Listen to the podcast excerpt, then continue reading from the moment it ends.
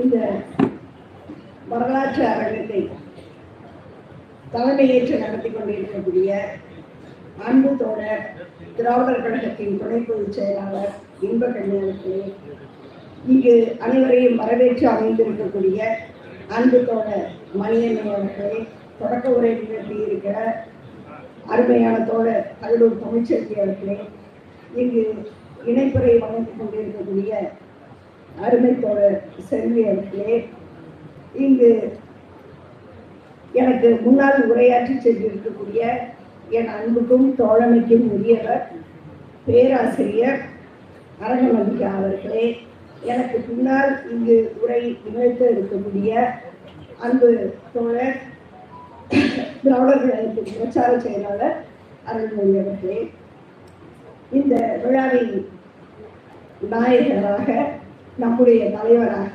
தமிழர் தலைவராக இன்று தமிழக அரசியலில் தவிர்க்க முடியாத தலைமை இடத்தை பெற்று அமர்ந்திருக்கக்கூடிய வகைசால் தமிழர் மரியாதைக்கும் மதிப்பிற்கும் உரிய ஆசிரியர் ஐயா அவர்களே, இங்கு கூடியிருக்கக்கூடிய எண்ணற்ற தோழர்களே, உங்கள் அனைவருக்கும் என்னுடைய பணிவன்பான வணக்கங்களை தெரிவித்துக் கொள்கிறேன்.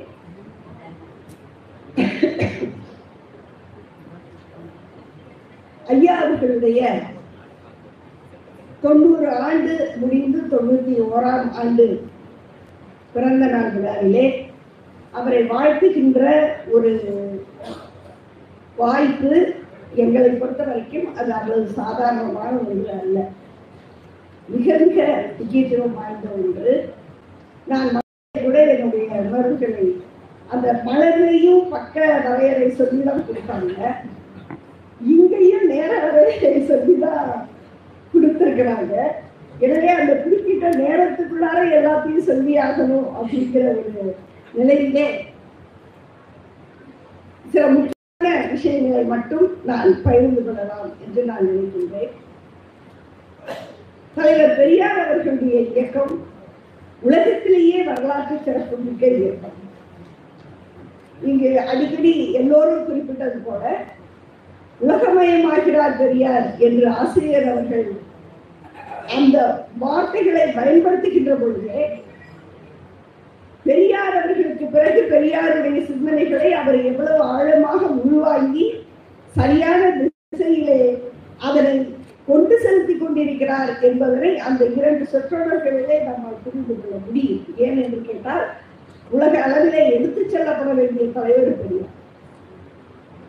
பெரியார் அவர்கள் ஒரு மிகப்பெரிய, நம்முடைய கலைஞர் அவர்கள் சொன்னது போல, அவர் ஒரு பெரிய பூகம்பம் அல்லது எரிமலை என்று நினைக்கத்தக்க அளவிலே இந்த சமுதாயத்திலே மாற்றங்களை ஏற்படுத்தியது. அது ஒரு இயக்கம் என்று சொல்வதை விட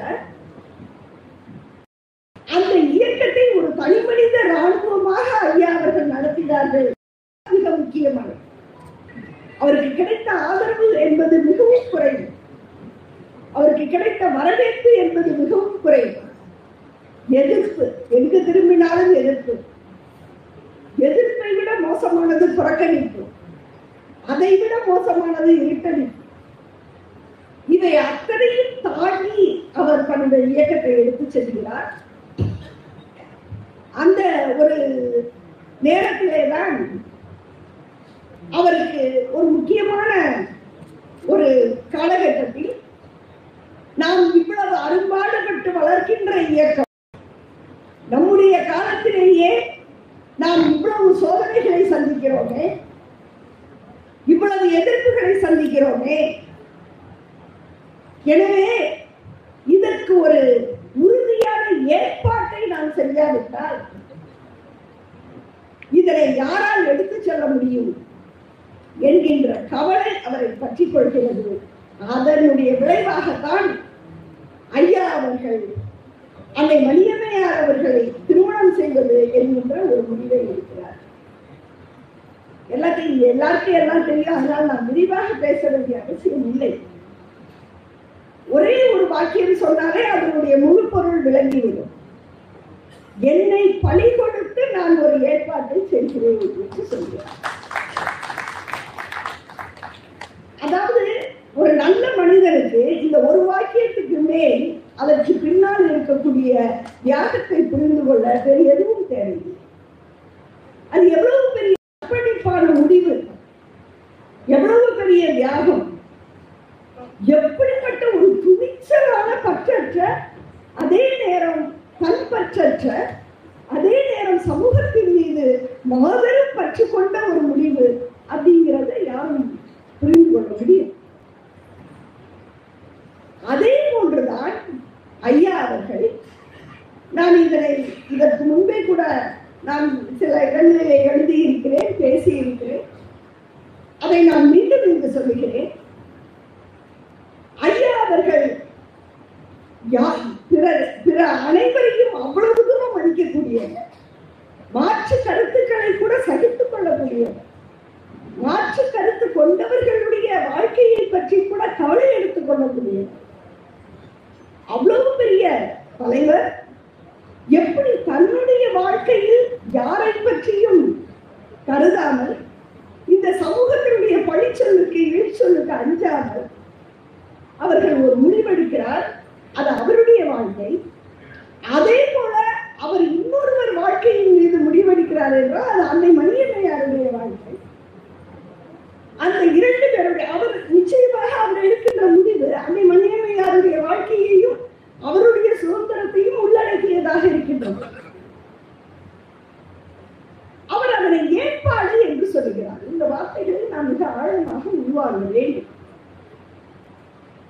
அதற்கு இணையான இன்னொரு நிகழ்வுதான், அவர் மிக இளவயதாக ஒரு வழக்கறிஞராக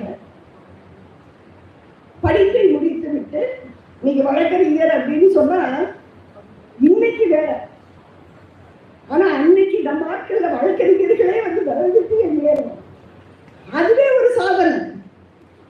நம்ம ஆட்கள் அன்னைக்கு வழக்கறிஞராக வந்ததுங்கிறதே வந்து ஒரு அதுவே திராவிடத்தின் சாதனை தான். ஆனா ஆசிரியர் அவர்கள் ஒரு ஒரு வெற்றி பெற்ற வழக்கறிஞராக வெளியே வருகிறார்கள். அவர் பதினோரு வயதிலே மேடையில் பேசுகிறார். இன்னும் சொல்ல போனா அவர் சிறு வயதிலே மேடையிலே பேசுகின்ற பொழுது அறிஞர் அண்ணா அவர்களால் அவர் வந்து பாராட்டப்படுகிறார். என்னன்னு பாராட்டப்படுகிறார்? இவர் வந்து திருஞான சம்பந்தர், திராவிடத்துக்கு திராவிடத்துக்கு கிடைத்த திருஞான சம்பந்தர் என்று சொல்லி பாராட்டப்படுகிறார். அவருடைய அறிவாற்றல் அந்த சிறு வயதிலேயே, பொதுவாக திராவிடர் கழக மேடைகளிலேயே சிறு வயதிலே இருந்து மேடை ஏற்றுகின்ற அந்த ஒரு பழக்கம் உண்டு. அது மட்டுமல்ல, அந்த குழந்தைகளை அந்த சிறுவர்களை எழுதி கொடுத்து பேச வைப்பதை விட நீங்களாக பேசுங்கள் என்று சொல்லித்தான் சிறுவர் பேச்சாளர்கள் திராவிட வளர்க்கப்பட்டிருக்கிறார்கள். அருள்மொழிக்கவா நான் சொல்லணும் அப்படின்னு அவசியம் இல்லை, நாங்களே அப்படித்தான் பேசி வளர்ந்திருக்கிறோம். ஆக பதினோரு வயதில் பேச தொடங்கிய பொழுதே, அவருடைய மிகச்சிறு வயதிலேயே இந்த நாட்டின் மாபெரும் தலைவர்கள், மாபெரும் அறிஞர்கள் அவரை பார்த்து கணிக்கிறார்கள், இவர் ஒரு மிகப்பெரிய அறிவாற்றல் கொண்ட ஒருவராக வரப்போகிறார். அந்த கணிப்பு பொய்யாகவில்லை என்பதனை இன்று நாம் எல்லோரும் சாட்சியாக அப்படி ஒரு வளர்ந்து வருகின்ற இளைஞரை ஐயா அவர்கள் கூப்பிட்டு, நீ தொழிலுக்கு போகக்கூடாது, இந்த கட்சி அலுவலகத்துக்கு முழுமையாக வந்துவிடு, விடுதலை பற்றிய விடுதலை பற்றிய ஆசிரியர் பணி எங்க இருக்கு, வழக்கறிஞர் பணி எங்க இருக்கு, ரெண்டையும் அதாவது உலக அளவில் ஒப்பிடவே முடியாது. அப்போ ஒரு தியாகம், ஒரு தியாகத்தை செய்ய சொல்லி கேட்கிறார்கள். உங்களை நீங்கள் இப்படி முழுமையாக அர்ப்பணித்துக் கொள்ள தயாரா? ஆசிரியர் கேட்டிருக்கிறார், நான் பாதி நேரம் வேலை பார்த்துவிட்டு பாதி நேரம் வந்து வேலை செய்யணும். அதில் கூட ஆசிரியருடைய சிந்தனை என்னவாக இருந்திருக்கும் என்றால், ஊதியத்துக்கு ஒரு வேலையை நான் பார்ப்பதாக இருக்கட்டும் என்பதாக இருந்திருக்க வேண்டும். ஆனால் ஐயா அவர்கள் அதற்கு கூட அனுமதிக்க வேண்டும். அனுமதி என்றால் முழுமையாக வர வேண்டும், இல்லை என்றால் வேண்டாம், நான் பத்திரிகையை நிறுத்தி விடுகிறேன் என்று சொல்லக்கூடிய அளவிற்கு அவர் சொல்லுகிறார். அப்பொழுது ஒப்பு கொடுக்கிறார் ஆசிரியர். அந்த ஒப்புதல் வாக்குமூலத்தை தொண்ணூத்தி ஒரு வயது வரை ஒருவர் நிறைவேற்றி வாழ்ந்து கொண்டிருக்கிறார் என்பது அதான் இந்த வாழ்க்கைக்கு, இந்த வாழ்க்கையை வணங்காமல் எவரொருவரும் இருக்க முடியும். இருக்க முடியுமா? இது வணக்கம் செலுத்த செலுத்த வேண்டியவர் மணியம்மையார் அவர்களும் என்பது என்பதையும் நாம் சேர்த்துதான் கருத்து செய்கிறோம். அவ்வாறு வந்த பிறகு அவருக்கான திருமண ஏற்பாடும் ஐயா அவர்களால் தான் செய்யப்படுகிறது. அப்பொழுது கூட ஐயா அவர்கள் இயக்க இயக்க குடும்பத்தில் இருந்து நாம் இந்த திருமண ஏற்பாட்டை செய்கின்ற பொழுது முழுமையாக அவர்களுக்கு இயக்கத்துக்கு, அதாவது ஆசிரியர் அவர்கள் தன்னுடைய நேரடி உழைப்பார், தன்னுடைய மறை மறைமுக உழைப்பார், அர்ப்பணிப்பார்கள் என்கின்ற அந்த இரண்டு பேர் மீதும் ஐயா அவர்கள் வைத்த நம்பிக்கை, இவர்கள் இயக்கத்துக்காக என்றும் வாழ்வார்கள் என்று அவர் எடுத்த முடிவு, அதை அவரைத்தான் நாம் இன்று நினைத்து பார்க்க வேண்டிய ஒரு தருவாயில் நாம் இன்று நிற்கிறோம். அதன் பிறகு ஐயாவர்களுடைய நேரம் தெரிஞ்சு நான் வந்து ஜம்ப் பண்ணி போறேன். ரெண்டாவது எல்லா விஷயங்களும் தெரிஞ்சதுதான், எடுத்து சொல்லுகிறேன், நான் புதிதாக எதையும் உங்களுக்கு சொல்ல வேண்டிய அவசியம் இல்லை. பிடரில் இருப்பவர்கள் தொண்ணூறு சதவீதம் கருப்பு சட்டை, எனவே அதை நான் சொல்லி தெரியவும் இல்லை.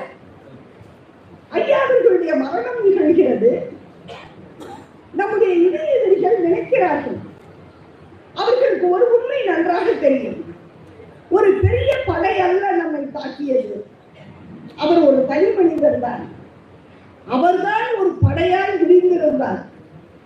யார் யாரை எப்போது அரவணைக்க வேண்டும், யாரோடு அணி சேர வேண்டும், யாரிடம் இருந்து விலகி இருக்க வேண்டும் என்றெல்லாம் வியூகம் வகுத்து தமிழ்நாட்டில் இருந்த உண்மையான தமிழ் பற்றாளர்களை, தமிழ் அறிஞர்களை, சுயமரியாதை உணர்வுள்ள தலைவர்களை ஒருங்கிணைத்து அந்த மைய ஆற்றலாக இருந்தது பெரியார் என்கின்ற பெரும் சக்தி. அவர் இறந்து விடுகிறார். இனிமேல் அந்த இடத்தில் யார் வரப்போகிறார்? அவ்வளவு ஆற்றல் மிக்க ஒருவர் யார் வர முடியும்? பெரியார் என்கின்ற ஆற்றல் என்ன ஒப்பிட தகுந்ததா? ஓமானத்துக்கு உரியதா? அப்படிப்பட்ட ஒரு இழப்பு ஏற்படுகின்ற பொழுது கிட்டத்தட்ட நமக்கு இருந்து வந்த ஒரு பெரிய அச்சம் நீங்கியது. இனிமேல் இந்த நிறுவனத்தை காப்பாற்றிவிட முடியாது என்று அவர்கள் ஆறுதல் அடைகிறார்கள். அந்த ஆறுதலை அவர்கள் வெளிப்படையாகவே பத்திரிகையாளர்களை கேட்கிறார்கள். இந்த இயக்கம் வந்து இனிமேல் வந்து இருக்குமா அப்படின்னு கேட்கிறாங்க. இல்லை, நீங்க வந்து திமுகவோட சேர்ந்துருக்கீங்களா அப்படின்னா நேரடியாக கேள்விகள் வைக்கப்பட்டது. கழகம் இருக்கும், இது ஒருபோதும் கலையாது, கலைக்க யாராலும் முடியாது என்கின்ற முழக்கத்தை ஆசிரியர் முன்வைக்கிறார். பெரியார் என்ன நினைத்தாரோ அதனை நாங்கள் தொடர்ந்து எடுத்து செல்வோம், அந்த குரலை நாங்கள் தொடர்ந்து ஒழிப்போம் என்று ஆசிரியர் ஐயா அவர்கள் முடிவெடுக்கிறார். அம்மா அவர்கள் முடிவெடுக்கிறார்கள். அம்மா அவர்களுடைய பங்கு மகத்தானது. நானே அதை பற்றி நிறைய எழுதி இருக்கிறேன், சொல்லி இருக்கிறேன். ஆனால் நமக்கு நேர்ந்த ஒரு கெடுவாய்ப்பு என்னவென்று சொன்னால், அவர் அதற்கு பிறகு இருபது பேரும் அழிந்து வருவார்கள். நமக்கு அது ஒரு சோகம். அம்மா அவர்களுடைய தலைமை என்பதை நாம் நீண்ட நாட்கள் அனுபவிக்க முடியாது. ஆனால் அதற்குள் அவர் ஆற்றிய பணிகள் பல, நேரம் கருதி நான் தவிர்க்கிறேன். அதன் பிறகு ஆசிரியர் அம்மா அவர்கள் இருந்த பொழுதும் அம்மா அவர்களுக்கு உறுதுணையாக இருந்த ஒரே சக்தி வந்து ஆசிரியர் தான். அம்மா அவர்களை எவ்வளவு தூரம் பழித்து பேசினார்கள், ஐயா அவர்கள் இறந்த பிறகு அவருக்கு எவ்வளவு துன்பங்கள் தரப்பட்டன என்பதெல்லாம் இங்கு இருக்கக்கூடிய மூத்த தலைவர்களுக்கெல்லாம் நன்றாக தெரியும். அப்படிப்பட்ட நேரத்தில் அவர்களுக்கும் வந்து உச்ச துணையாக இருந்து அந்த நேரத்தில் ஐயா அவர்கள் இறந்த பிறகுதான் நெருக்கடி நிலையை இந்த இயக்கம் சந்தித்தது. அது மட்டுமல்ல, நெருக்கடி நிலை என்பது ஒரு பொதுவான அரசியல் சூறாவளி அப்படின்னு எடுத்துக்கிட்டாலும் கூட அம்மாவுக்கு பிறகு மிக கொடூரமாக அந்த ஆதிக்க சக்திகள் என்ன நினைத்தார்கள் என்றால், இந்த அறக்கட்டளை இருப்பதால் தானே இந்த இயக்கம் இருக்கிறது, எனவே இந்த அறக்கட்டளையினுடைய இந்த நிறுவனத்தை நாம் அதனுடைய ஆதாரமான சொத்துக்களை நாம் கைப்பற்றிவிட்டால் அதற்கு பிறகு இந்த இயக்கத்தை எப்படி நடத்துவார்கள் என்று பார்ப்போம் அப்படின்னு சொல்லி அவர்கள் நினைக்கிறார். அப்படிப்பட்ட முயற்சியை அவர்கள் எடுக்கிறார். அந்த முயற்சியை முறியடித்தது என்பதிலே நிச்சயமாக அந்த இடத்திலே ஒரு வழக்கறிஞராகவும் ஆசிரியருடைய பணி பயன்பட்டது. பல்வேறு வழக்கறிஞர்களுடைய உதவி யார் யாரை அணுக வேண்டும் என்பதோடு உறுதியாக அப்பொழுதும் அம்மா அவர்களுக்கு எத்தனை துன்பங்கள் ஏற்பட்டதோ அதே அளவுக்கு ஈடான அதைவிட ஏற்பட்ட பல துன்பங்கள் ஆசிரியர் ஐயா அவர்களுக்கும் தரப்பட்டது. அதையெல்லாம் முறியடித்து முழுமையாக இந்த சொத்துக்களை மத்திய அரசாங்கத்தினுடைய பிடியிலே இருந்து, அதாவது பிடிக்குள் போகாமல் மீட்டு, இன்று பெரியார் திடல் என்பது தமிழகத்துக்கு மட்டுமல்ல, உலக நாத்திகர்களுக்கான ஒரு மையம், உலகத்தில் சிறவரியாக சிந்தனை உள்ளவர்களுக்கான ஒரு மையம். உலகில் தமிழகத்தில் ஒரு சென்னையிலே, முக்கியமான சென்னை நகரிலே நாத்திகர்களுக்காக ஒரு இடம் இருக்கிறது, நாத்திக சிந்தனையை பேசுவதற்காக ஒரு இடம் இருக்கிறது, தமிழர்களின் உரிமைகளை பாதுகாப்பதற்காக ஒரு இடம் இருக்கிறது. சூத்திரன் என்று இனி ஒருபோதும் யாரும் சொல்லிவிட முடியாது என்று பாதுகாப்பதற்காக ஒரு இடம் இருக்கிறது. சாதி ஒழிக்க வேண்டும் என்பதற்காக ஒரு இடம் இருக்கிறது. பெண்கள் விடுதலை பெற வேண்டும், இரு பாலினமும் சமம். அவர் பெரியார் பெமினிசம் என்றே வந்து ஒரு நூலையா ஐயா அவர்கள் எழுதியிருக்கிறார்கள். பெரியாருடைய பார்வையில் பெண்ணியத்தை புரிந்து கொள்வது என்பது மிக மிக நுட்பமானது, மிக மிக ஆழமானது. பெண்ணின் மீதான பரிவோ அல்லது பெண்ணின் மீதான உயர்வு தன்மையோ பெரியார் பெண்ணியத்துக்கான அடிப்படைகள் கிடையாது.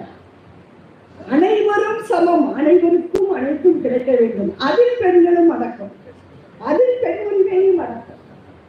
இந்த அடிப்படையிலே தான் பெரியாருடைய பெண் உரிமை என்ற சிந்தனை இன்னும் கூட வளர்த்தெடுக்கப்பட வேண்டிய ஒன்று. அந்த வகையிலே பெரியாருடைய பெண் விடுதலை என்பது இன்னும் சொல்ல போனா, பெண்ணின் அடிமையானால் நூலுக்கு வந்து அந்த முன்னுரை எழுதியிருப்பதே நம்முடைய ஆசிரியர் ஐயா அவர்கள் தான். இது பெண்ணியன் அடிமையான நூல் வந்து பரவலாக அது வந்து விற்கப்படுகிறது, மிக பரவலான புகழ் பெற்றிருக்கிறது. ஆனால் அதற்கு ஒரு முத்திரையான முன்னுரையை எழுதியிருப்பது ஆசிரியர் ஐயா அவர்கள் தான். அதை நான் எதுக்காக சொல்றேன் அப்படின்னு சொன்னா, பெண் உரிமை என்பதை பெரியாருடைய பார்வையிலே தெளிவாக பிசினின்றி புரிந்து கொள்வதற்கு ஒரு ஆழமான அறிவு தேவைப்படுகிறது. அதற்கு பெரியாரிடம் பயிற்சி பெற்ற ஒரு தலைமை தேவைப்படுகிறது. அந்த தலைமை ஆசிரியர் ஐயாவிடம் இருக்கிறது என்பதுதான் நாம் இங்கு கவனித்து கொள்ள வேண்டிய முக்கியமான விஷயமாகும். எனவே அதனுடைய நிச்சயமாக அதனுடைய பலனை அனுபவித்தவர்கள் தான். பெரியாரால் யார் பலன் பெற்றார்? சாதியின் பெயரால் ஒடுக்கப்பட்ட அனைத்து மக்களும் பலன் பெற்றிருக்கிறார்கள். பாலினத்தின் பெயரால் ஒடுக்கப்பட்ட பெண்கள் பலன் பெற்றிருக்கிறார்கள். பெரியார் யாரை இந்த சமூகத்தின் எதிர் அணி என்று குறிப்பிட்டாரோ அந்த பார்ப்பன சமூகத்தின் பெண்கள் உட்பட பெரியாரால் பலன் பெற்றிருக்கிறார்கள். தமிழர்கள் பெரியாரால் பலன் பெற்றிருக்கிறார்கள். மீசமொழி என்று சொல்லப்பட்ட தமிழுக்கு சிறப்பு உரிமையை மரியாதையை பெற்று தந்தது திராவிடர். அதற்காக பாடுபட்டவர் பெரியார். இப்படி யார் யாரெல்லாம் பெரியாரால் பலனடைந்தார்களோ அவர்கள் பெயராலேயே அவர்கள் அமைப்புகளாலேயே கல்லறி இன்று வரை வாங்கிக் கொண்டு இருக்கக்கூடிய ஒரு இயக்கம் இருக்குமே, ஆனால் அது திராவிட இயக்கமாகத்தான் இருக்கும்.